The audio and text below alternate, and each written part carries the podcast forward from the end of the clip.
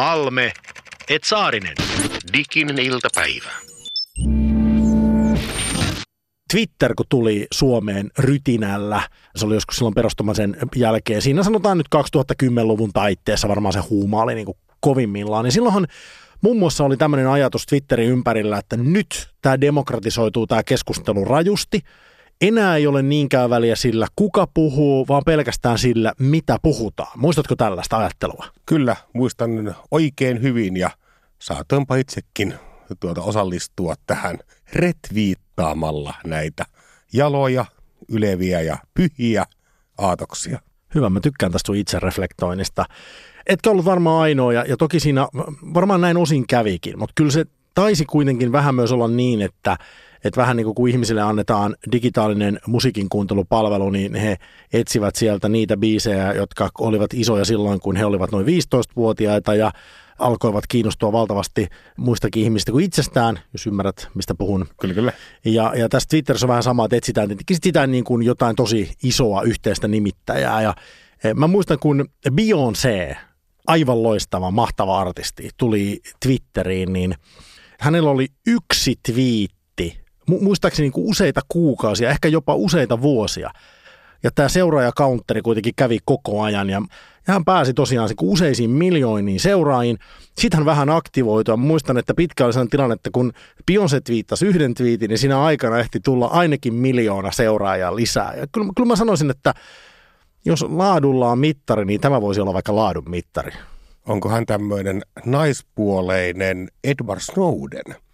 Hänhän on Twitterin suosituimpia henkilöitä, eli tämä yhdysvaltalaisen systemaattisen verkkovakoilun paljastanut – hakkeriaktivisti, niin hän seuraa yhtä ainoaa tahoa. Tiedätkö, mikä se on? No olisiko se sitten vaikka CIA?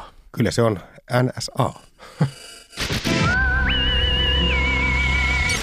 Halme. Halme. Mm-hmm. Saarinen. Saarinen. Täydellistä.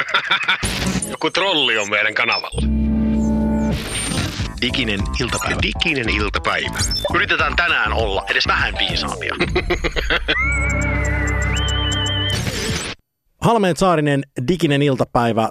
Tämä ohjelma toiseksi viimeistä kertaa Yle puheella näin maanantaisin kello 13. Tänä keväänä ollaan käyty läpi useita erilaisia palveluita, joita digitaaliseen maailmaan on meille siunaantunut tässä viime vuosina. Ja puhuttu muutenkin digitaalisuudesta, miten digitaalinen media vaikuttaa meidän elämäämme nyt ja mahdollisesti tulevaisuudessa. Ja itse asiassa tulevaisuudesta siitä vasta puhutaankin oikein urakalla ensi viikolla, kun tässä ohjelmassa tämän kevään viimeinen jakso, mutta tänään puhutaan palvelusta, joka ainakin itselleni on ehkä jossain määrin näistä kaikista palveluista läheisin.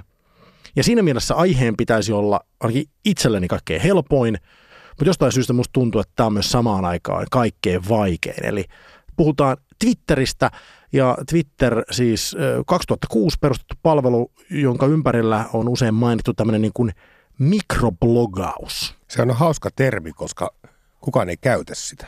Mutta se on silti aika kuvaava. On. Se, se siis, osuva. Se, se pitää paikkaa. Sehän on vain konsulttikieltä, eli se on mikroblogipalvelu ja onhan siinä tavallaan hyvin paljon Twitterissä blogimaisia ominaisuuksia, että viestit julkaistuu aikajärjestyksessä, eli kronologisesti ja kuka tahansa voi seurata sun tekemää blogiasi, jos et ole tuota estänyt käyttäjiä ja kai se mikro tulee sitten tästä aika vaatimattomasta merkkimäärästä, joka on toki Twitterille varsin ominaista. Meille suomalaisille oli siis tosi vaikeaa se, että kun oltiin totuttu tähän 160 merkkiin maailman ahkeraimpina ö, tekstiviestittelijöinä, niin sitten yhtäkkiä siitäkin vielä nyhrästiin 20 merkkiä pois. Eli, eli kun Twitter alkoi ja ihan näihin, näihin vuosiin, näihin aikoihin asti, niin se merkkimäärä, joka oli käytössä, oli 140 merkkiä. Tästä tämä mikroblogipalvelun nimitys.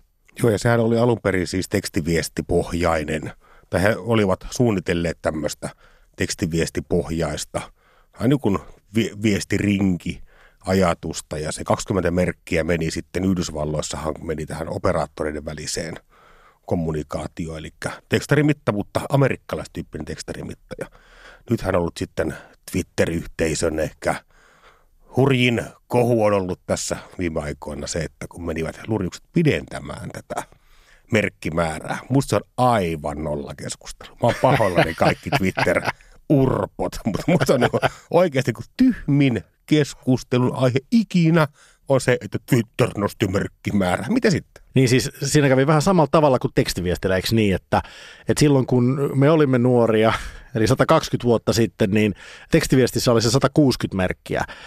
Eihän siis niin sanottu nykynuoriso ymmärrä tästä mitään, koska eihän nykyään, jos lähetät puhelimella tekstiviesti, niin eihän sä tiedä kuinka monta. Ei siinä ole sitä merkkimäärän laskuria. Jos sä nyt kirjoitat siihen tuhat kirjainta, niin sehän vaan yhdistelee ne viestit, joka muuten ei toimi. Se, se saattaa yllättää, jos ei tätä teknologiaa ymmärrä siellä taustalla, niin tämä saattaa yllättää. Esimerkiksi itse olin Marrakesissa ja kun mä lähetin tekstiviestejä siellä, Joo. eihän se mun puhelin ilmoita, että nyt tuli 160 merkkiä täytteen, että ikään kuin siirrytään siihen seuraavaan viestiin. Aivan. Ei sellaista puhelimet enää ilmoita, mutta kun mä lähetin, niin ne ikinä, mä ihmettelin, että miksi mä saan vastausta. Niin kävi ilmi, että jostain syystä se paikallinen verkko ei suostunut lähettää sitä ikään kuin tupla tai tripla viestiä. Että jos siinä oli enemmän viestiä ympätty yhteen, niin se sanoi, että computer says no, mutta ei se ilmoittanut sitä ollenkaan. Ja näin ollen vastu, vastustaja ikinä ei Suomessa viestiä saanut. Eli tässä huomaamme, että meillä vanhoillakin on toivoa, koska ymmärrämme tämän teknologian taustan. Mutta siis Twitterissäkin vähän niin kuin tekstiviesteistä alettiin niin kuin yhdistää. Eli periaatteessa kävi niin, että nyt sitten voikin, saakin kaksi twiittiä yhden hinnalla.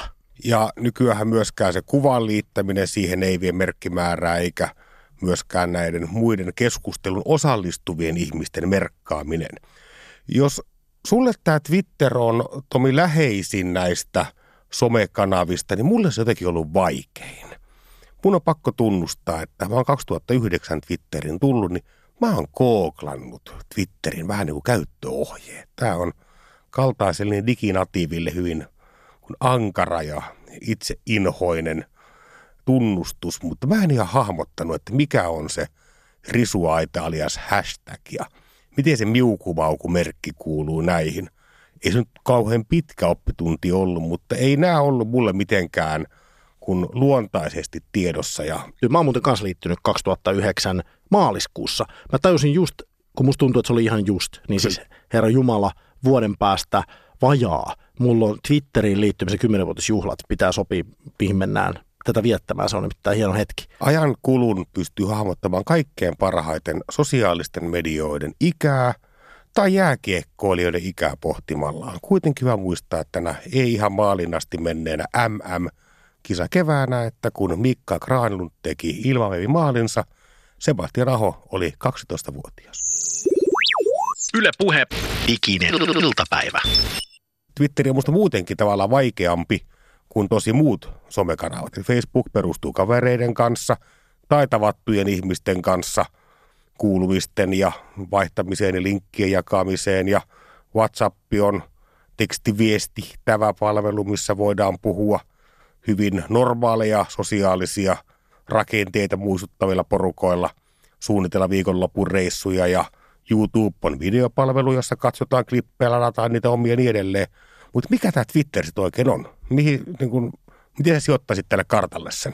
Silloin ihan alun perin se oli todella just noin, että, että se oli aika hämmentävä kokemus, koska kaikki muut palvelut siihen aikaan, jo varsinkin Facebook, se rakentuu aika tämmöiselle ehkä intuitiivisemmalle käyttöliittymälle. Eli, eli siinä kohtaa somet ja nimenomaan niin kuin Facebook tässä, niin, niin alkoi rakentua sellaiseksi, että, että he tavoittelivat tällaista kasuaalia käyttäjää. Se oli tosi intuitiivinen, ei tarvinnut oikeastaan osata kauheasti mitään tämmöistä niin kuin sinne päinkään koodia, vaan kaikki löytyi napin takaa.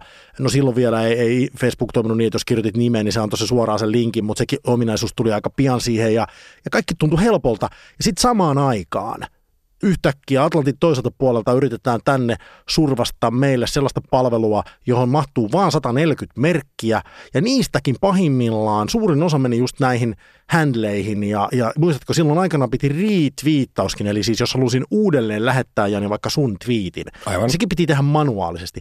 RT, sitten se sun miukumauku, sun handle, tai sun nikki, tai miksi tässä Twitterissä ikinä sanotaankaan, ja ne vei käytännössä siitä siis sen tweetin kanssa koko sen tilan esiin, ehkä pystynyt enää kirjoittamaan itse kuin OK tai jotain muuta sellaista. Ja kun sä pelkästään, että kun sä näit tällaista sekameteliä siinä sun ruudulla, niin sehän tuntui hankalalta. Että siitä ei aluksi meinannut ymmärtää mitään.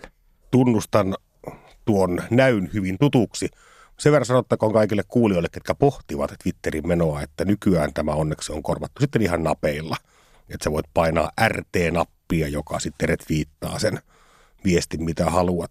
Mutta niin muista varmaan suurin ero Twitterissä nimenomaan muihin somekanaviin on se, että se yhteys perustuu valtaosalla käyttäjistä tuntemattomien ihmisten seuraamiseen. Siis tällä viittaan ihmisiin, joihin sulla ei välttämättä ole IRL oikeassa elämässä oikein sidettä, mutta Twitterin kauttahan voi syntyä ihan tiiviitäkin ihmissuhteita ja vaikkapa joku julkis tai päättäjähän saattaa tuntua kymmenen vuoden jälkeen aika tutulta ihmiseltä, jos päivittäin olette tekemisissä.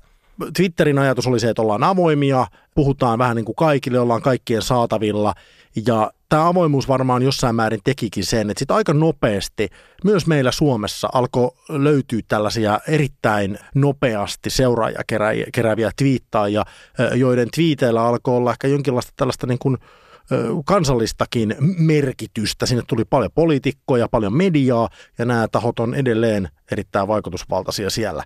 Mutta jos katsotaan niin kuin Twitterin lukuja, missä me mennään niin kuin tänä päivänä sen palvelun kanssa, niin, niin vuonna 2017 on arvioitu, että siellä on 330 miljoonaa tämmöistä aktiivista käyttäjää, päivittäisiä käyttäjiä 100 miljoonaa, 500 miljoonaa twiittiä lähetetään päivässä ja, ja sitten yksi aika oleellinen huomio tästä demografiasta, eli siis siitä, että ketkä Twitteriä käyttää.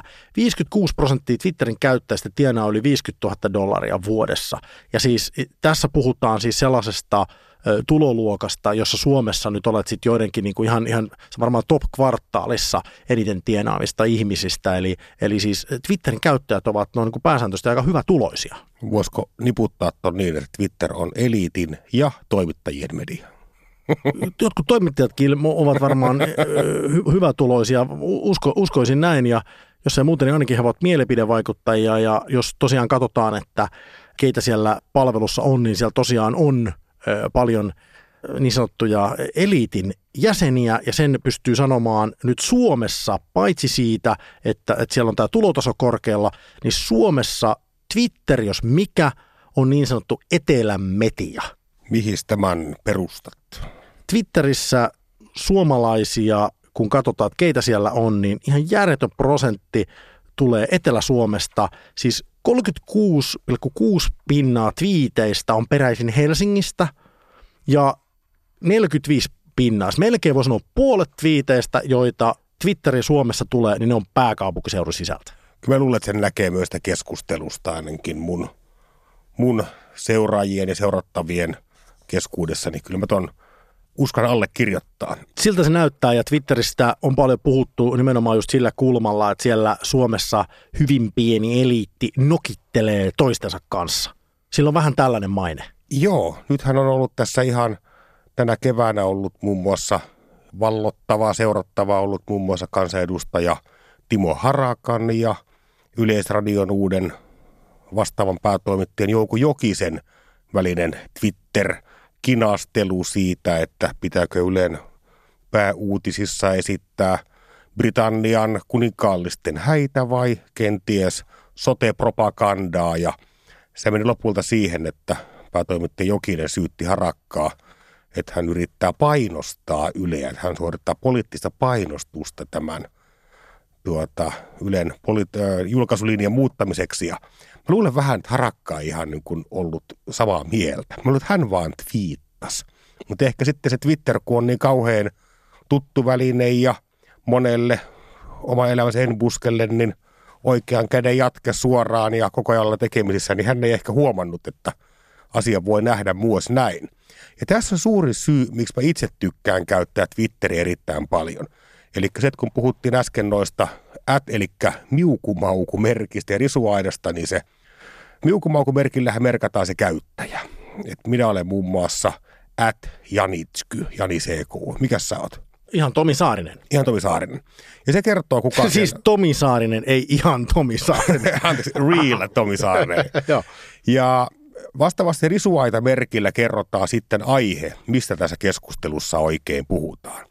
Ja totta kai minä, kuten varmaan kaikki muutkin Twitterin käyttäjät, olemme sinne vähän varovasti menneet, että tulimme, tulimme vanhalta puolelta, eli kastelimme Facebookista, astelimme tähän uuteen hämmentävään mediaan ja katselimme ja sitten alkoi seurata ihmisiä juuri vähän tämmöisellä Beyoncé-tyyppisellä ajatuksella, että helpompi ja tuttuja ihmisiä on siitä alkaa seurata. Mutta äh, jolloin mun uutisvirtani koostuu siitä, että mitä nämä ihmiset, ketä seuraan, ovat oikein twiittailleet, eli viserrelleet suomeksi, mutta musta vielä kiinnostavampaa seurata tämä risuaita-merkinnän kautta tiettyjä aiheita. Koska tästä pääsee siihen, että mikä mulle on se tärkein Twitterin käytön syy, on saada johonkin ajankohtaiseen asiaan uusia näkökulmia. Otetaan ääneen Salla Vuorikoski. Hän on henkilö, joka on listattu yhdeksi vaikuttavimmiksi ihmiseksi Suomen Twitterissä. Kysytään Sallalta, että minkälaiset jutut Twitterissä hänen mielestään toimii ja miten omaa ajattelua on pitänyt muuttaa, että pystyy siellä Twitterissä joka päivä aikaa viettämään. Diginen iltapäivä. Miten meille taviksille käy tässä kaikessa? Kaksi genreä, jotka tuo suosittuja twiittejä. Huumori, että jos onnistuu niin kuin lasauttamaan jonkun hyvän vitsin muidenkin kuin omasta mielestä. E, ja sitten sellaiset twiitit, joissa sisältö jotenkin on sellaista, että, että ihmiset voi käyttää sitä tukemaan omia poliittisia tai muita tämmöisiä näkemyksiä.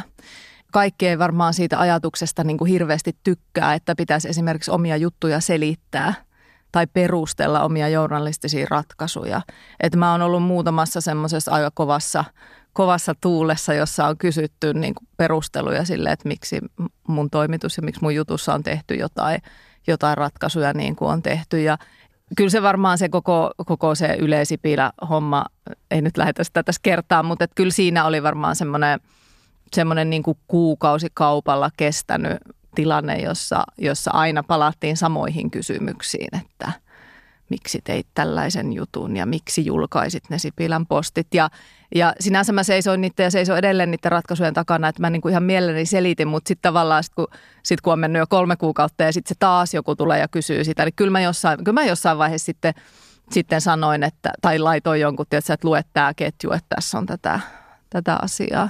Ja mä en niin kuin syytä siis ihmisiä, ihan itsehän mä siitä keskustelin. Olisin mä voinut vaieta ja olla niin kuin mainitsematta koko asiaa siellä ja niin kuin silleen hiippailla. Että kyllähän mä niin kuin ihan itse myös tavallaan Twitterin kautta kommentoin sitä, sitä niin kuin Yle-kuviota silloin, että niin kuin ihan itsekin pidin sitä hengissä, sitä aihetta, koska musta se oli niin kuin merkityksellinen ja tärkeä. Halmet Saarinen, diginen iltapäivä. Tämä on ohjelma, jota kuuntelet juuri nyt Yle puheessa. Ja tämän ohjelman hashtag on diginen iltapäivä. Ja tämän ohjelman keskustelua muuten on itse asiassa varmaan eniten käyty tällä hashtagillä, nimenomaan Twitterissä, joka on tämän päivän aiheena. Monessa mielessä ehkä voisi Jani sanoa, että eh, hämmentävää, että Twitter on edelleen vuonna 2018 keskuudessamme, koska jos ajattelee niin kuin sitä, minkälainen palvelu se noin niin kuin teknisesti ja ylipäätään on, ja minkälaisessa puristuksessa se on ollut nyt esimerkiksi Facebookin tai Instagramin välissä – tämmöisenä mikroblogipalveluna, jossa käytännössä kuitenkin siis tarjoillaan tekstiä ja sitten linkkejä artikkeleihin, niin, niin se on jossain määrin hämmentävää, että Twitter edelleen porskuttaa. Joo, tuossa takavuosinahan Facebook teki hurjia panostuksia näihin pageihin, eli sivuihin.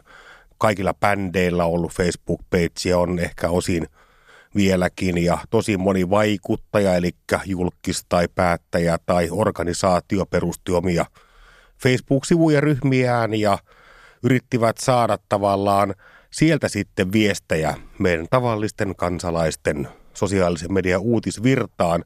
Mutta sitten Facebook tuli ahneeksi, eli he muuttivat tätä julkaisualgoritmiaan. Se oli ensimmäinen iso muutos, jolloin näiden sivujen orgaaninen näkyvyys – eli ei maksettu näkyvyys, niin heikkeni tosi paljon. Jos tätä ei olisi tehty, niin mä luulen, että Twitter olisi vielä suurimmissa vaikeuksissa. Eli nyt puhutaan suurin piirtein vuodesta jotakuinkin 2014-2015.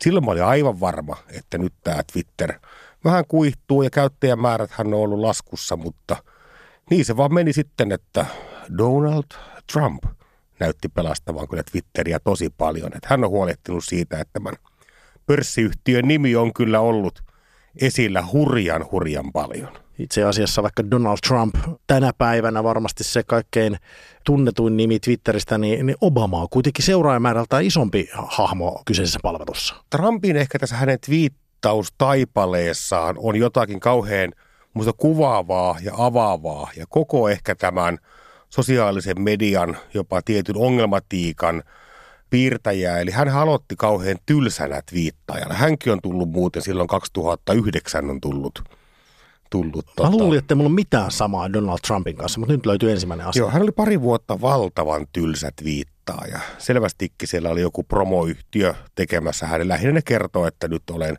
David Letterman Shown menostaan. Hän ensimmäiset viittinsä kertoi.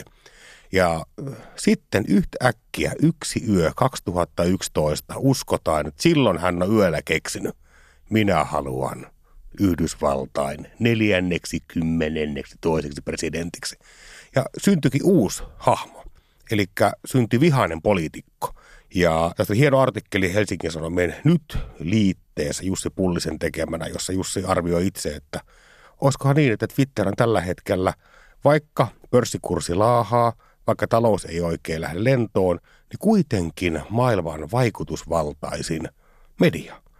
Koska, koska Trump – Ikinen iltapäivä monesti tällainen niin kuin alkava kahakka, niin sen pystyy aika nopeasti haistamaan, jos Twitteriä aktiivisesti seuraa. Niin kuin itsekin tulee seurattua kuitenkin sitä feedia useita kertoja päivässä ja, ja siinä mielessä varmasti se on va- vaikuttava media ja siinä vaiheessa kun Twitter alkoi yleistyä, niin mä muistan eh, lukeneen niitä ihan järkeviltäkin ihmisiltä tällaisia kommentteja, että mihin tässä nyt enää tarvitaan tätä perinteistä mediaa, joka on niin superhidas.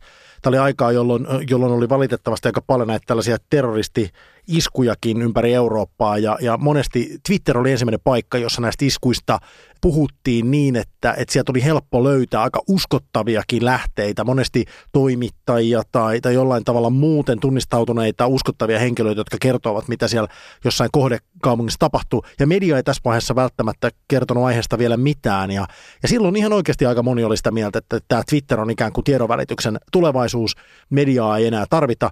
Ja mä luulen, että aika moni tänä päivänä katsoessaan, mitä viime vuosina on tapahtunut nimenomaan somen ja, ja median välisessä suhteessa ja minkälaiseksi maailma on muotoutunut sitä kautta, että voi olla, että monelle on kirkastunut myös näiden palveluiden kautta, miksi sitä journalistista mediaa, joka siis punnitsee asioita mahdollisimman objektiivisesti, ei vain subjektiivisesti, että sillä saattaakin olla joku tarve tässä meidän yhteiskunnassa. Joo, mä luulen, että toivon ainakin, että nimenomaan näiden Twitterin ja Facebookin – suosion kasvu ja kaikenlainen Cambridge Analytican ja muun mikrokohdentamisen aikaa on opettanut toivottavasti ainakin valtavasti mediakritiikkiä ja nimenomaan sitten semmoisen kylmäpäisen harkinnan ja tylsän totuuteen perustuvan julkaisun välttämättömyyttä, mutta eipä nämä ihan nämä perinteiset mediatkaan ihan tästä Twitter-suhteestaan nyt aina ole puhtain paperin päässeen. Että kyllähän tässä oli semmoinen – kun Twitteriin liittyy kauhean voimakkaasti nämä botit.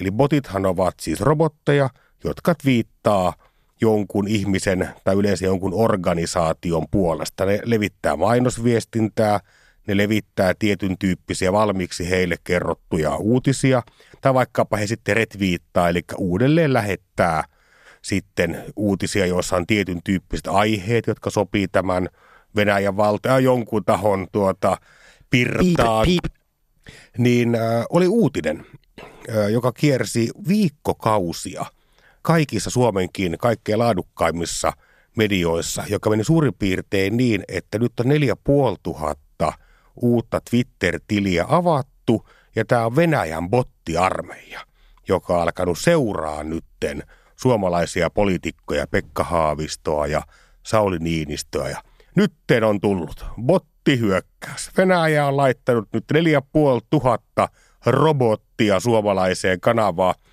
Ja sitten ne ei kauheasti jaksaneet kertoa, että kysymyksessä olikin suomalaisten lasten ja teinien avaamat Twitter-tilit, jotka liittyvät erääseen tietokonepeliin, jonka pelaamisessa oli Twitteristä kauheasti hyötyä. Eli ei ne ollut minkään ukrainalaisten, no et varmaan sieltä enää niitä osta, vaan tota, ihan tavallisia Twitter-tilejä, mutta he olivat tulleet tavallaan tyhjästä aika nopeasti ja seurasivat tahoja, joissa ei tuntunut olevan mitään järkeä. Ja tätä oikaisua mä en ole hirvittävästi lehdissä nähnyt. Halmeet Saarnen, Diginen iltapäivä. Niin onko tässä niinku mitään järkeä? Kyllä.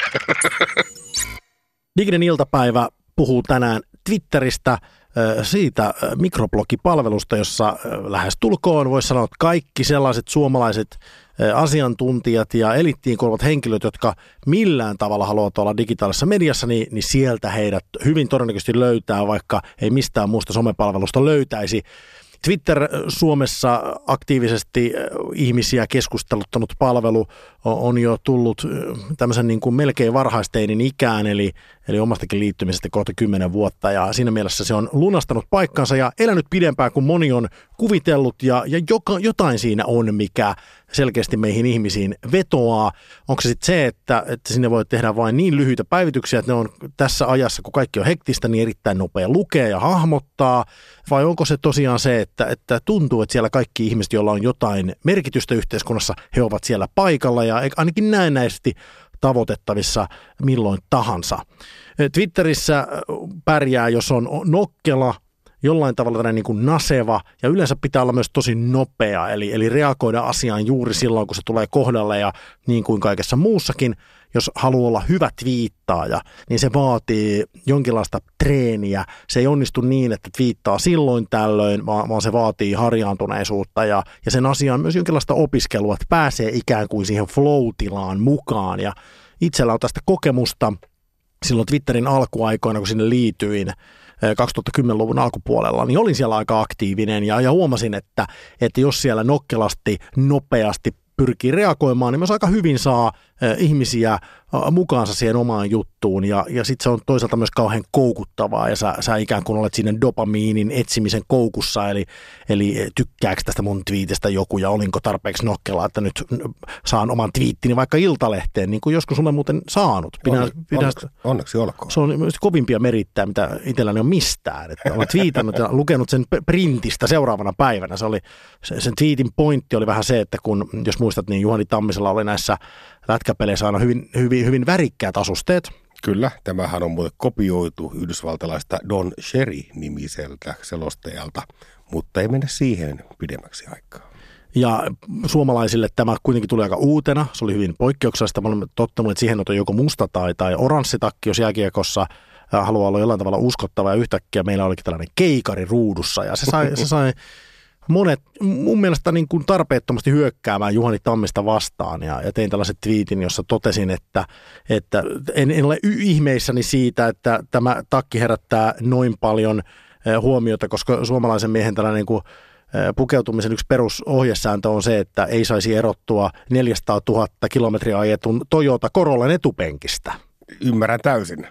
Ja tämä pääsi sitten lehteen. Tämä on Iltalehdessä. Erinomaista. Mä samaa mieltä sun kanssa, että Twitterissä pärjää ne, ketkä ovat nopeita ja nokkelia ja Kyllä muun muassa Tuomas Enbuske ei ole turhaan saanut, onko peräti neljännes miljoona suomalaista, jotka häntä Twitterissä seuraa. Oikeastaan kaikki, ketkä Twitteriin menee, niin jossakin vaiheessa seuraa häntä ja hänellä on kaikki. On yksi lahjakkaimpia nimenomaan tämmöisen nasevan tekstin kirjoittajia ja tämä lainaus laittaa usein Mika Valtarin suuhun, mutta se taitaa olla kyllä historiallinen – virhe, mutta hän olisi kirjoittanut vaimolleen, että ei pyytänyt anteeksi kirjeen alussa, että anteeksi, että joudun kirjoittamaan pitkän kirjeen, kun ole aikaa kirjoittaa lyhyttä. Niin tämähän on, on myös Twitterin vaikeus. Ja yllättävän moni on hiljaa muutaman tuopin jälkeen tunnustanut, että mä en oikein löydä Twitterissä mun omaa roolia. Ja mä ymmärrän täysin, mistä he puhuu mulle vilpittömästi oli itselläni ollut oikeastaan kaikki nämä vuodet ollut vähän hankalaa siellä Twitterissä, koska mä en varsinaisesti ole minkään alan asiantuntija. Mä en juuri ole Öö, Minusta kauhean hienoa, että tässä sanoo mies, joka kiertää päivätyökseen puhumassa asiantuntijana, suomalaisena legendana kaikenlaisista mainosia digiasioista useita kertoja päivässä. Ja sä sanot, on. että sä et ole missään asiantuntija. Musta se on, tämä jos jokin on suomalaista nöyryyttä. Eh, ehkä näin. Mutta ymmärrän, tarkoitan, että mä, mä en ole silleen, että mä en ole jääkiekkoasiantuntija, enkä minä ole toimittaja, enkä minä ole suoraan ikään kuin tietyn, tietyn kapean alan – kun kova ammattilainen, jolla en, niin kuin tiedä, että mä en voi oikein lymyillä siellä mun työroolin takana. Sitten mä viittaan vaan Punavuoresta tai Parikkalasta, niin kyllä sekin aika tylsäksi käy. Ja nyt mun on pakko tunnustaa, että yksi syy tämän journalistipalkinnon voittaneen kotimaan katsauksen takana on se, että mä keksin, että tällä idealla, tällä ajatuksella, että minä teen mikrovideoita paikallislehtien pienimmistä uutisista, niin mä pärjään Twitterissä. Yle Puhe, diginen iltapäivä. Mutta siis Twitter ei ole helppo paikka missään tapauksessa, koska se vaatii just sitä, että pitää osata tiivistää älyttömän paljon ja monesti se tiivistäminen on paljon vaikeampaa kuin se pitkän tekstin suoltaminen ja, ja näin ollen se vaatii aikaa. Sitten Twitterissä on yksi sellainen haaste, siellä on nimenomaan siis asiantuntijoita paikalla, siis valtava määrä. Suomalaiset asiantuntijat ovat siellä, joten jos haluat jollain tavalla saada vaikka jostain ajankohtaisesta asiasta huomiota – niin sun pitää olla paitsi nokkela, naseva, nopea, mutta sun viittis pitää olla jollain tavalla sellainen, että se on myös totta. Sä et voi möläytellä sinne ihan mitä vaan, eli se vaatii jossain määrin myös aina aika paljon itse asiassa asiantuntemusta siitä kyseisestä alasta. Ja mä oon huomannut tämän ihan saman, että et, et, et monesti tuntuu, että on helpompi olla hiljaa ja antaa asiantuntijoiden puhua, kun lähtee itse sinne eh, mongeltamaan jotain, mitä sattuu sekaan. Ja mä luulen, että se on itse asiassa ihan hyväkin asia, eli toisaalta voisi ajatella näin, että se, että ne asiantuntijat on siellä nyt paikalla, niin se pitää sitä keskustelun tasoa toivottavasti aika korkealla. Joo, on siellä paljon Twitterissä ihan suunnattoman ärsyttäviä ö, puolia. Ja yksi on nimenomaan tämmöinen akateeminen trollaus. Eli siellä sitten pyritään ärsyttämään toista ihmistä olemaan tavallaan nasevampi tai nokkelampi. Eli ei pyritä puhumaan sitä aiheesta – vaan pyritään väkisin voittamaan se keskustelu, ikään kuin Twitter olisi jonkinnäköistä kamppailu- tai kilpaurheilua. Et oma suosikkini muun muassa oli, kun PT Poskiparta, tämmöinen taikuuden ammattilainen, oli twiitannut aika tavallisen isätviitin, jossa hän jotenkin te kertoi nuoresta pojastaan, että mitä se oli tehnyt, niin eikö tämä nyt sitten ollut joku oma elämänsä – viivapääinen tuota keksinyt, että joo, tämä on nyt MeToo-keskusteluun liittyvä loukkaus ja käytti hashtagia toksinen vanhemmuus. Mulla oikeasti räjähtää pää. Toksinen vanhemmuus. Oot, miksi sä oot täällä? Mene pois. Ja siinä ei ollut tavallaan haluttu keskustella enää sitä asiasta, vaan haluttiin vaan katsoa, että, että miten nokkela minä olen. Tähän liittyy myös peruskeskustelutekniikat. Eli se, että ei puhuta enää sitä sotesta – vaan puhutaan, hähä, äläpä yritä käyttää muhun olkinukke-tekniikkaa. Se on vähän semmoista niin kuin, ikään kuin Harry Potterissa ne keskinkasvuiset velhot, kun heittää niitä lapsiloitsujaan toiselle, niin samantyyppistä toimintaa. Eli, mutta näistähän pääsee helposti eroon. Ei vaan seuraa näitä ihmisiä.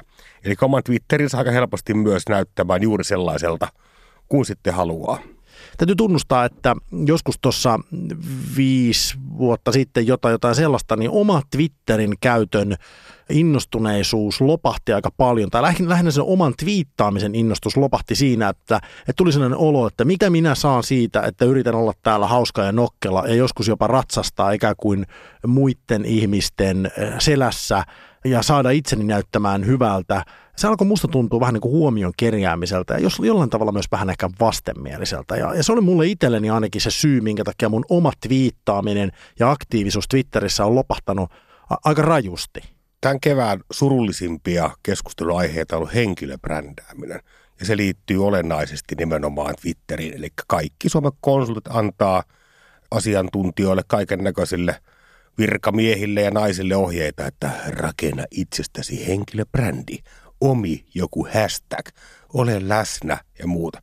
Joo, siis ymmärrän oikein hyvin, että jos että siitä on eittämättä jollekin organisaatiolle, virastolle hyötyä ja pitääkin olla siellä, että ihminen, organisaatio on läsnä ja edes auttaa omaa agendaansa ja asioita ja pyrkii saamaan ehkä ne Twitterin kaikki Suomen toimittajat, kun ovat siellä, niin ehkä huomaamaan tämän asian ja niin edelleen. Mutta se on ihan hyvä, se riittää. Mutta ei pidä musta niinku aivan tarpeetonta lähteä miettimään, kuten minä sitä aikoinaan mietin, että pitäisi olla joku työperusteinen Twitter-rooli. Miksi ihmeessä? Miksi siellä ei voi olla kuin laajemmalla agendalla, koska hyvä muistisääntö tähän henkilöbrändäämiseen on se, kukaan ei ajattele sinua. Kukaan ei ole pätkääkään kiinnostunut sinusta, kun et sinäkään kiinnostunut kenestäkään muusta.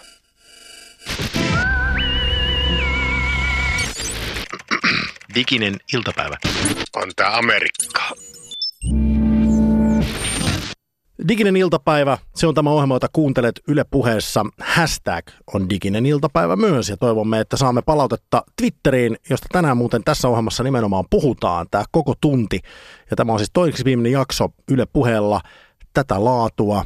Eh, Olemme Jani Halmeen kanssa onnellisia, että olemme saaneet tehdä tätä ohjelmaa ja teemme sitä vielä innolla tämän ja sitten vielä ensi viikon jakson, jossa puhutaan tulevaisuudesta.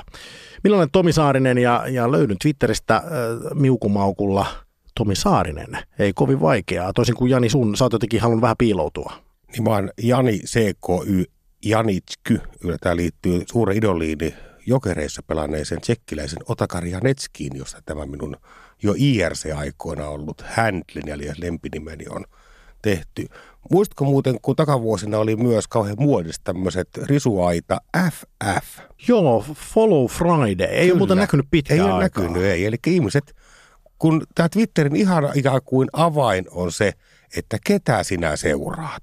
Ja nyt jos meillä on rakkaat kuulijat, on ihmisiä, jotka ovat suunnitelleet Twitterin menemistä, eivät ole vielä menneet sinne, tee se tänään. Mutta oikeasti kannattaa katsoa vaikka ensimmäistä parikymmentä, ketä seuraa, niin silleen niin kuin aika tarkkaan, koska sen perusteella alkaa sitten hahmottua se, että mitä juttuja sinne tulee. Niin Follow Friday oli tämmöinen vähän niin kuin tapa, että perjantaisin porukka suositteli toisilleen mielenkiintoisia Twitter-seuraajia.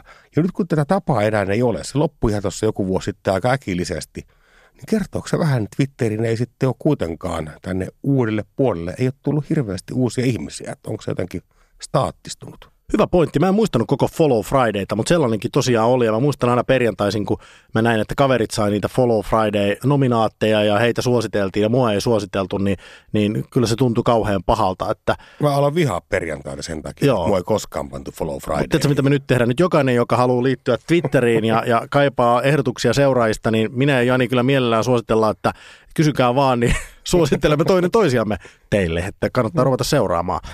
Ja se on ja ikuinen Follow Friday.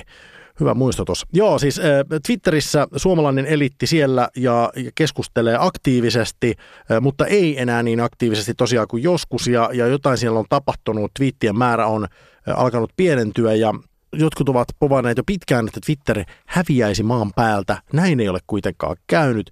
Ja, ja tässä vaikka muutama esimerkki nyt tässä tulevassa pätkässä siitä, että mitä mi- mihin Twitteriä voi käyttää. Mä voin vaikka al- aloittaa ja antaa pari esimerkkiä, että miten mä oon hyödyntänyt Twitteriä. Joo. Mä olen rekrytoinut ihmisen Twitteristä. Oh, oh.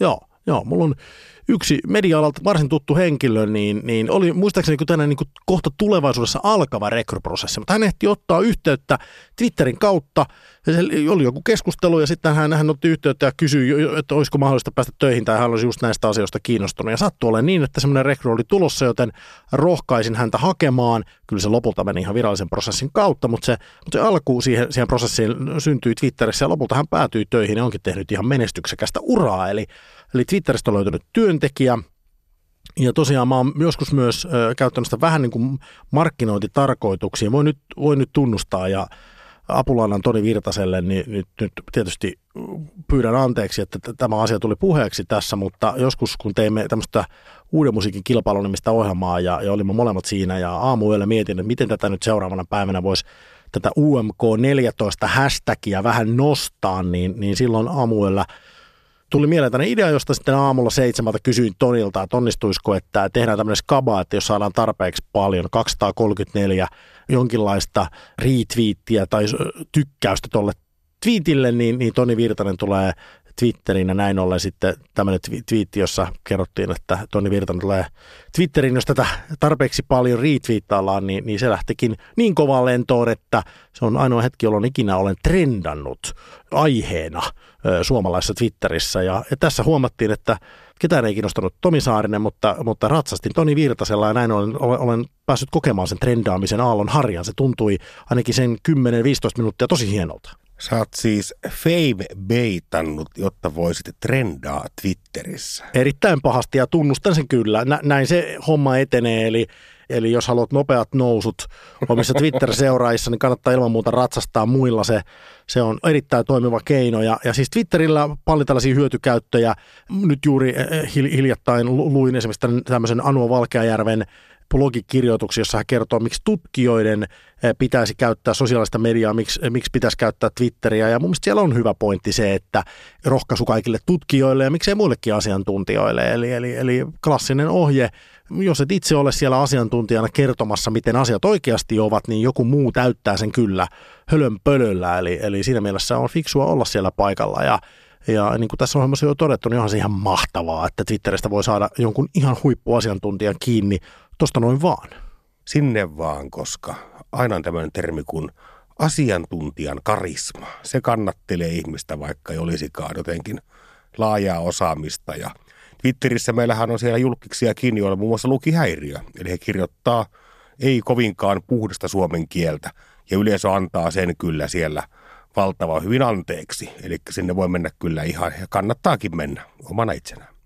Ikinen iltapäivä näistä asiantuntijoista, joita voi saada kiinni, niin niistä jää ihana muistijälki, jos he huomaavat vaikka sun twiitin. Mulla on esimerkiksi tämmöinen esimerkki, mä ihastuin Birdman-nimisen leffan score-musiikkiin, eli siis siihen elokuvaa varten sävellettyyn musiikkiin, joka soi siellä taustalla. Ja tässä kyseisessä elokuvassa, joka on muuten aivan loistava leffa, se koko ö, musiikki oli sävelletty ainoastaan käytännössä rummuille – Okei, ja, ja, se, ja se oli todella erikoista, mutta se oli niin maagisen hyvin toteutettu, että mä en voinut kuin ihailla sitä, sitä miten, miten hienosti se oli tehty. Ja mä sitten googlailin, että kuka tämä kaveri oli, joka, joka tämän musiikin oli sinne säveltänyt. Ja, ja hän on viisikertainen Grammy-voittaja Antonia Sanchez – ja niinpä mä viittasin sitten, että Birdmanin tämä score on ihan loistava ja sitten laitoin hänet siihen twiittiin ja kerron, että nice job, niin kyllä mä edelleen muistan, varmaan hautaan asti, että hän muistaakseni joko retweettasi tai tykkäsi siitä twiitistä sille jo väliä, mutta reagoi siihen kuitenkin, mä tiesin, että okei, tällainen kaveri kaveri huomasin, että mä olen rakastanut tätä hänen työtään. Ja, ja mä oikeasti siinä kohtaa täytyy sanoa, että vaikka tämä merkitysten liittäminen itseensä on iso, iso juttu somen käytössä, niin kuin milloin kertaa on todettu, niin itse asiassa mun täytyy sanoa, että mulle tuli kyllä vähintään yhtä hyvä fiilis siitä, että mä tiesin, että se mun kehu, se, että mulle tämä elokuva oli ollut vaikuttava kokemus, että mä sain välitettyä sen fiiliksen myös sille tyypille, joka sen oli tehnyt. Ja siitä tuli mulle kauhean hyvä fiilis myös. Vähän niin kuin ylipäätään antamisesta tulee. Ja tätä henkilö, kelle sä twiitin osoitit, niin on toki jollakin tasolla ymmärtänyt tämän Twitterin perusaatoksen, eli keskustelunhan se perustuu. Ja kun tänään puuttuu useampaan otteeseen, niin journalisteja, toimittajia on Twitterissä ihan valtava määrä. Mutta silti edelleen tosi monelle toimittajalle on vaikeaa se keskustelu. Eli se, että millä ensinnäkin, millä persoonalla he on siellä, koska hän toimittaja voi olla persoona, koska toimittajahan on ainoastaan tulisieluinen journalismin kannattaja, joka pyrkii objektiivisen totuuteen. Eli ei voi olla persoonaa olla. Ja mistä keskustella keskustella jutusta. Eli Salla Vuorikoski äsken viittaskin tuohon noin, että se on aivan uusi toimittajan rooli olla esillä ja pystyä sitten perustelemaan, käymään sitä keskustelua vielä – sen jälkeen, kun se artikki normaalisti on ollut jo kalankääreenä. Mä jotenkin kannustaisin kaikkia siihen, että kyllä sen keskustelun voi siellä loppuun astikin käydä ja sitten kun se alkaa junnaa paikallaan, niin tekee kuten äsken Insertissä tapaamamme Salla Vuorikoski palkittu journalisti teki, että lähettää sitten sen ketjun ihan kopipastena ihmisille, että lukekaa tästä urpot, hashtag. Saarinen. Halme. Saarinen. Halme. Saarinen. Halme. Thank you. Twitterissä totta kai, niin kuin muuallakin somessa, niin nämä henkilöbrändit ja henkilöt on ne, jotka vetoaa, koska me haluamme tuntea inhimillistä lämpöä. Ja se välittyy kyllä datakaapeleitakin pitkin ja helposti tällainen instituutio tai yritys on aika kylmä ja, ja sitä vetoa ei sillä tavalla synny. Mutta kyllä, kyllä siis on ihan hyviä esimerkkejä ihan virastotasolta, jossa jollain tavalla tämä Twitterin käyttö on osattu valjastaa jollain tavalla tehokkaasti, mutta ainakin hauskasti myös se viraston käyttöön. Ja siis yksi tällainen klassinen toimija Twitterissä Suomessa on Helsingin rakennusvirasto, joka tämmöisiä ehkä jollain tavalla myös aika äkkivääriäkin twiittejä saattaa välillä päästellä sieltä, kun ihmiset kysymät vaikka, että miksei katua on aurattu. Aivan. niin he pistää sitten nimenomaan vasta pallon painavat, kun niikseen tulee. Ja rakennusvirastohan on usein tullut esiin ja varmaan palkittukin nimenomaan erinomaisen ansiokkaasta ja ehkä nimenomaan tälle verkkokerronnan provokaation kanssa jopa vähän leikittelevällä tyylillään, niin ovat löytäneet kyllä hyvän somenuotin. Ja poliisi on ollut myös aika aktiivinen Twitterissä. Aina silloin tällä näkee poliisilta jollain tavalla ehkä tämmöisiä kepeämpiäkin twiittejä, mutta sitten ihan niin kuin asiallisiakin. Ja tuntuu jotenkin, että he ovat ottaneet myös Twitterin äh, kä- käyttöön niin, että siitä on ihan varmasti heille niin kuin viranomaistyössä hyötyä. Koska Joensuun poliisi muistaakseni ollut joka ensimmäisen kerran toi tämän, että he twiittasivat ympäri vuorokauden. Eli oikeastaan kaikki ne komennukset, mihin poliisi lähti, niin kerrottiin Twitterissä lukuun ottamatta sitten tietynlaisia kun lapsiin tai todella voimakkaisiin, vaikka vakaviin henkirikoksiin liittyviä rikoksia, niin niitä he eivät viitanneet. Ja se oli tosi avartavaa, jopa ihan koukuttavaa, vähän tämmöinen poliisien oma tekstuaalinen norppacam, jossa pääsi katsomaan, että miten se poliisiarki oikein tulee. Niin onhan nämä erinomaisen ansiokkaita tapoja, miten sitten valtio pystyy näyttämään meille, tyhmille kansalaisille, että kyllä teidän rahoille järkevääkin tehdään. Jos katsotaan maailmalle ja Twitterin merkitystä ö, politiikassa tai ehkä jopa jollain tavalla vallankumouksessa, niin eikö nyt tuohon arabikevääseen Twitteri liittynyt myös aika, aika oleellisesti? Eli, eli Twitter oli oleellinen kanava siinä, kun, kun sitä viestejä ja vyörytystä alettiin viemään eteenpäin. Niin kyllähän arabikeväässä ja näissä uudeja vallankumouksissa, niin Twitterillä on ollut aina valtavan iso rooli, että sillä on kutsuttu ihmisiä toreille ja mutta tietysti nämä vallankumoukset vähän lässähtivät, koska valtaosa näistä maistahan on joko kituvia demokratioita tai jopa suoranaisesti palanneet diktaattoreiden kynsiin, mutta nythän Twitter kehittelee kovaa vauhtia omaa tällaista Messenger-palveluaan. Eli he toisivat ominaisuuden, jossa pystyy viestimään ihmiseltä toiselle kuin suojatuilla, kryptetuilla viesteillä. Ja tämä on iso, iso asia koska valtaa pitävät se enempää Yhdysvalloissa kuin puhumattakaan Venäjästä Kiinasta.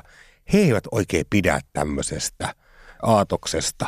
Eli muun muassa Venäjällä nyt on uhattu, että Twitter pannaan kokonaan boikottiin, jos he tuovat tämmöisen ominaisuuden, koska Venäjällä laitettiin Telegram-niminen mesepalvelu laitettiin kiinni. Ja se on tehty terroristilakien kautta.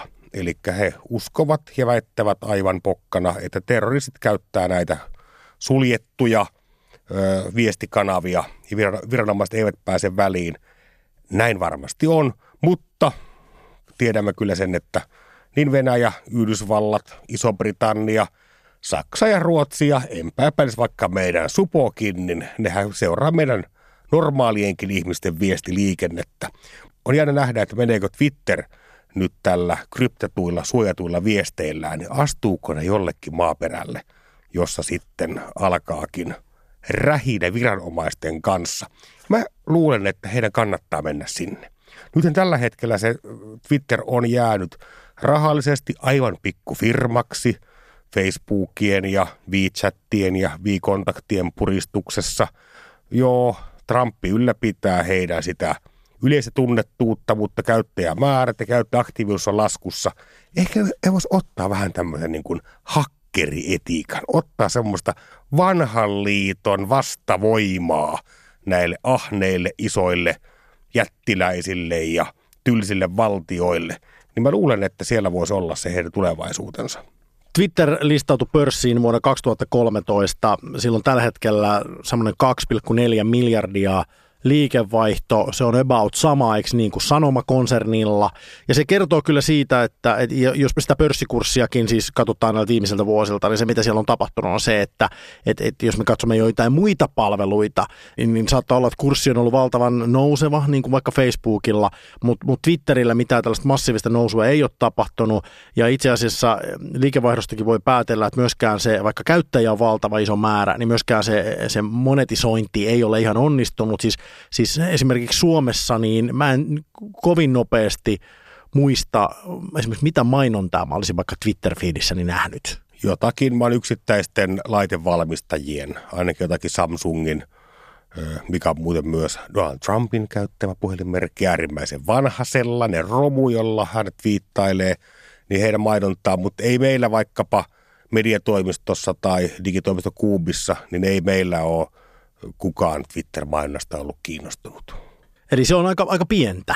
On se se ei kukaan tarvitse sitä mihinkään. Ja he tulivat kauhean myöhään, eli ne ainakin Suomen markkinoille, niin he viime vuonna vasta toi Twitterin mainonnan kunnolla ostettavaksi ja jotakin vaikeaa. Se Twitter, se on vähän tahmasta ollut koko niiden meininki, että ne ei oikein saanut sitä kulkemaan ja en sitten tiedä, että mikä on se heidän investoreille kertova tarina oikein ollut, mutta ei se, se ei ole oikein kuin lähe se Twitter tällä hetkellä, jos puhutaan rahasta. Niin, mutta muuten se palvelu on yllättävän hyvin pystynyt pitää pintansa. Se on sel- selvästi benchmarkkautunut jollain tavalla tämmöiseen niin kuin vapaan tiedon välitykseen, suoraan kuluttajakontaktiin, kaikista näistä palveluista, mitä meillä on tarjolla, se eniten rinnastuu. Siinä mielessä ehkä niin kuin eniten tällaiseksi niin kuin sosiaaliseksi mediaksi nimenomaan korostaa sitä mediasanaa. Eli siinä on aidosti sellainen tuntuma, että, että tässä yksilö – medianomaisesti voi ottaa kontaktia maailmaan, vähän niin kuin Donald Trump tekee, että hän ei tarvitse siellä välikäsiä ja, ja, ja jotenkin se välitön ilmapiiri, konstailematon ilmapiiri on, on se, mikä on ollut Twitterin vahvuus. Ja tietysti se asettaa varmaan just aika paljon haasteita, koska jos tässä nyt itse pitäisi miettiä, että mitä itse tekisi, jos olisin Twitterillä töissä, että se palvelu voisi jotenkin räjähtää ekonomisessa mielessä tulevaisuudessa ja kasvaa, siis tarkoitan, ei, ei räjähtää kokonaan pois, niin, niin mitä tekisi. Ja aika hankalaa se on, koska se on jo tietyllä tavalla niille käyttäjille, jotka se on saanut sisäänsä, se on tietynlaiseksi benchmarkkaantunut ja muutosten tekeminen on aika hankalaa. Ja tähän koko digitaaliseen mediaan ja kaikkeen keskustelussa ympärillä, kun puhutaan rahasta, niin se seurattaa kuin jännitysnäytelmää. että Teslan pörssikurssia sähköautovalmistajan katsotaan – jopa pääuutisissa kerrotaan, että miten se on oikein kehittynyt ja miten meni Facebookin IPO, eli pörssilistautuminen. Ja hauska, hauska keskustelu nimenomaan tästä Teslasta, että eräs tuttuni sanoi, että ei sit tullut mitään, että ihan epäonnistunut koko homma. Tämä, millä tavalla?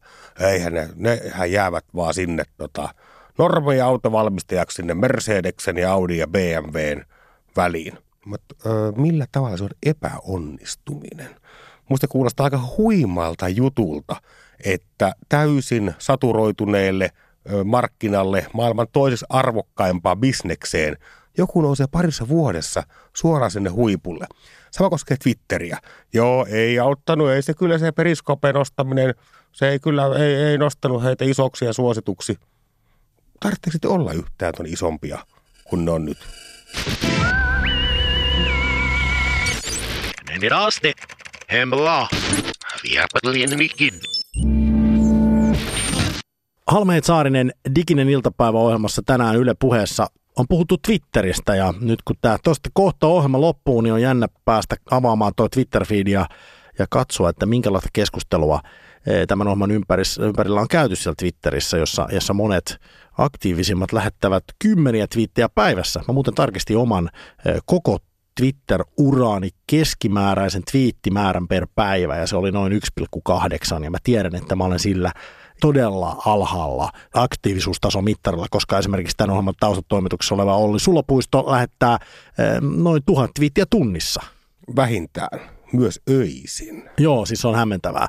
Olisi lopusta varmasti yksi Suomen aktiivisimpia twiittaajia ja en sano sitä pelkästään positiivisessa mielessä. Mutta nyt kun Twitter on käsitelty, menemme tämän ohjelman kuumottavimpaan osioon. Suomen kesä on ollut hyvä ja kuuma. Nyt se muuttuu omalta osaltani vieläkin lämpimämmäksi, koska tämä ohjelma-osio on nimeltään Kivaa vai kauheaa? Kivaa vai kauheaa? Kiva vai kauhea osiossa olen tutkinut internetin syövereitä, ehkä niitä kaikkein pimeimpiäkin, kulmia nurkkia sieltä ja penkonut sieltä raikkaita uusia mahtavia keksintöjä, joita vain digitaalinen aikakausi on voinut synnyttää. Ja aika paljon näissä on, olen nytten käyttänyt lähteenä näitä joukkorahoituspalveluita, kuten Indiegogo, ja nämä tulee kilpailevalta, eli kickstarter.comista, jossa haetaan yleiseltä rahaa tämmöisiin uusiin ja riippaisiin keksintöihin. Ja ensimmäinen on Smart Duvet, Smart Duvet, joka on itse petaava älypeitto. Eli se on peitto, jonka sisällä menee tällaisia niin ilmaputkia. Ja sen jälkeen, kun sä nouset sängystä ja unohdat pedata sen, sä voit kännykän nappia painamalla. Sinne tulee ilmaa, jonka jälkeen se peitto suoristuu vähän samalla tavalla kuin ilmapatja, kun sitä puhalletaan. Ja sitten se voi seurata myös lämpötilaa ja kaikkea muuta tällaista. Eli Smart Duvet, kivaa vai kauheaa? Älypeitto. Jos oikeasti jollain on sellainen peitto, joka suoristaa ja petaa itsensä, niin sehän on siis, se on ilman muuta se piste, jolloin lähestulkoon voisi sanoa, että kaikki maailman ongelmat on ratkaistu, mutta koska mä en usko millään, että tollainen voisi toimia, se on liian hyvä ollakseen totta, niin se ensimmäinen kysymys, mikä mulla herää on se, että siis on, onko siinä jotkut pyörät tai jalat, että miten se peitto sitten, kun se suoristuu, niin mitä jos se peitto, joka on suorassa suhteessa siihen sänkyyn? Kuka sen suorittaa? Pitääkö kuitenkin itse se tehdä ensin, vai miten tämä niin kuin, toimii? Se on muistaakseni sieltä peräpäästä se on kiinni näissä jaloissa, siis sängyn jaloissa. Sieltä se on kiinni, sieltä menee piuhat sitten, että se on sieltä, sieltä että jos lattialla on, niin mä en usko, että se pomppaa sieltä vielä. Se syy, mikä tekee mä nauran, on se, että tästä tuli tämmöinen klassinen tilanne. Mä tulin sinne olo, niin kuin, että saisit tämän firman myyntimiä. Ja se, kun mä kysyin sen ensimmäisen kysymyksen, niin toi sun selitys ei ollut kovin vakuuttavaa. Että jos mä olisin nähnyt, so, so, sori vaan Jani, mutta toi sun nonverbaalinen viestintä paljasti se, että tuote on aivan susi. Joten ei, kiitos. Seuraava keksintö kuuluu Kickstarterin uusiin tämän viikon klassikoihin, nimittäin se saavutti alle vuorokaudessa sen miljoonan dollarin rajan, joka he olivat laittaneet tähän tavoitteeksi. Eli ainakin yleisö on jo äänestynyt lompakollaan tämä hitiksi ja se on Wicked Bone, joka on koirien älyluu. Eli tämä on luu, jossa on kummassakin päässä pyörä. Just eli ne, mitkä puuttu siitä päiväpeitosta. Puuttu juuri ne on näin. mennyt tähän luuhun. Kyllä, ja sä voit ohjata kännykällä tätä luuta, ja se koira juoksee eh, perässä. Sä voit antaa sille myös tämmöisiä interaktiivisia aitoja komentoja, eli kun se koira vaikka osuu kuonolla siihen, niin se lähtee karkuun. Sitten se osaa myös quick spinin, eli pyöriä paikalla nopeasti. Se osaa myös pomppia, se älyluu. Eli ne renkaat tekee semmoisen pienen resonanssin, ja se luu ö, spinnaa ylös. Ja jälleen kerran voit sitten katsoa työpaikalla kamerasta, että miten tämä koira se oikein tämän älyluun kanssa etenee, myös toimii ulkona, eli voit panna se älyluun heittää eteen ja antaa kännykälle ohjeet, että pidä se koko ajan puolitoista metriä tämän koiran älykaula pannan edessä. Eli Wicked Bone, älyluu, kivaa vai kauheaa? Mitä luu on vähän sama koiralle kuin mitä kapitalismi on ihmiselle. Että se pitää sut liikkeessä, juoksemassa asioiden perään, jotka rationalisoiden välttämättä se liike ja touhu ei ole kovin järkevää, mutta se pitää meidät mukana tässä yhteiskunnassa. Joten ilman muuta koirien kapitalismille iso peukku. Diginen iltapäivä. Diginen iltapäivä. Yritetään tänään olla edes vähän viisaampia.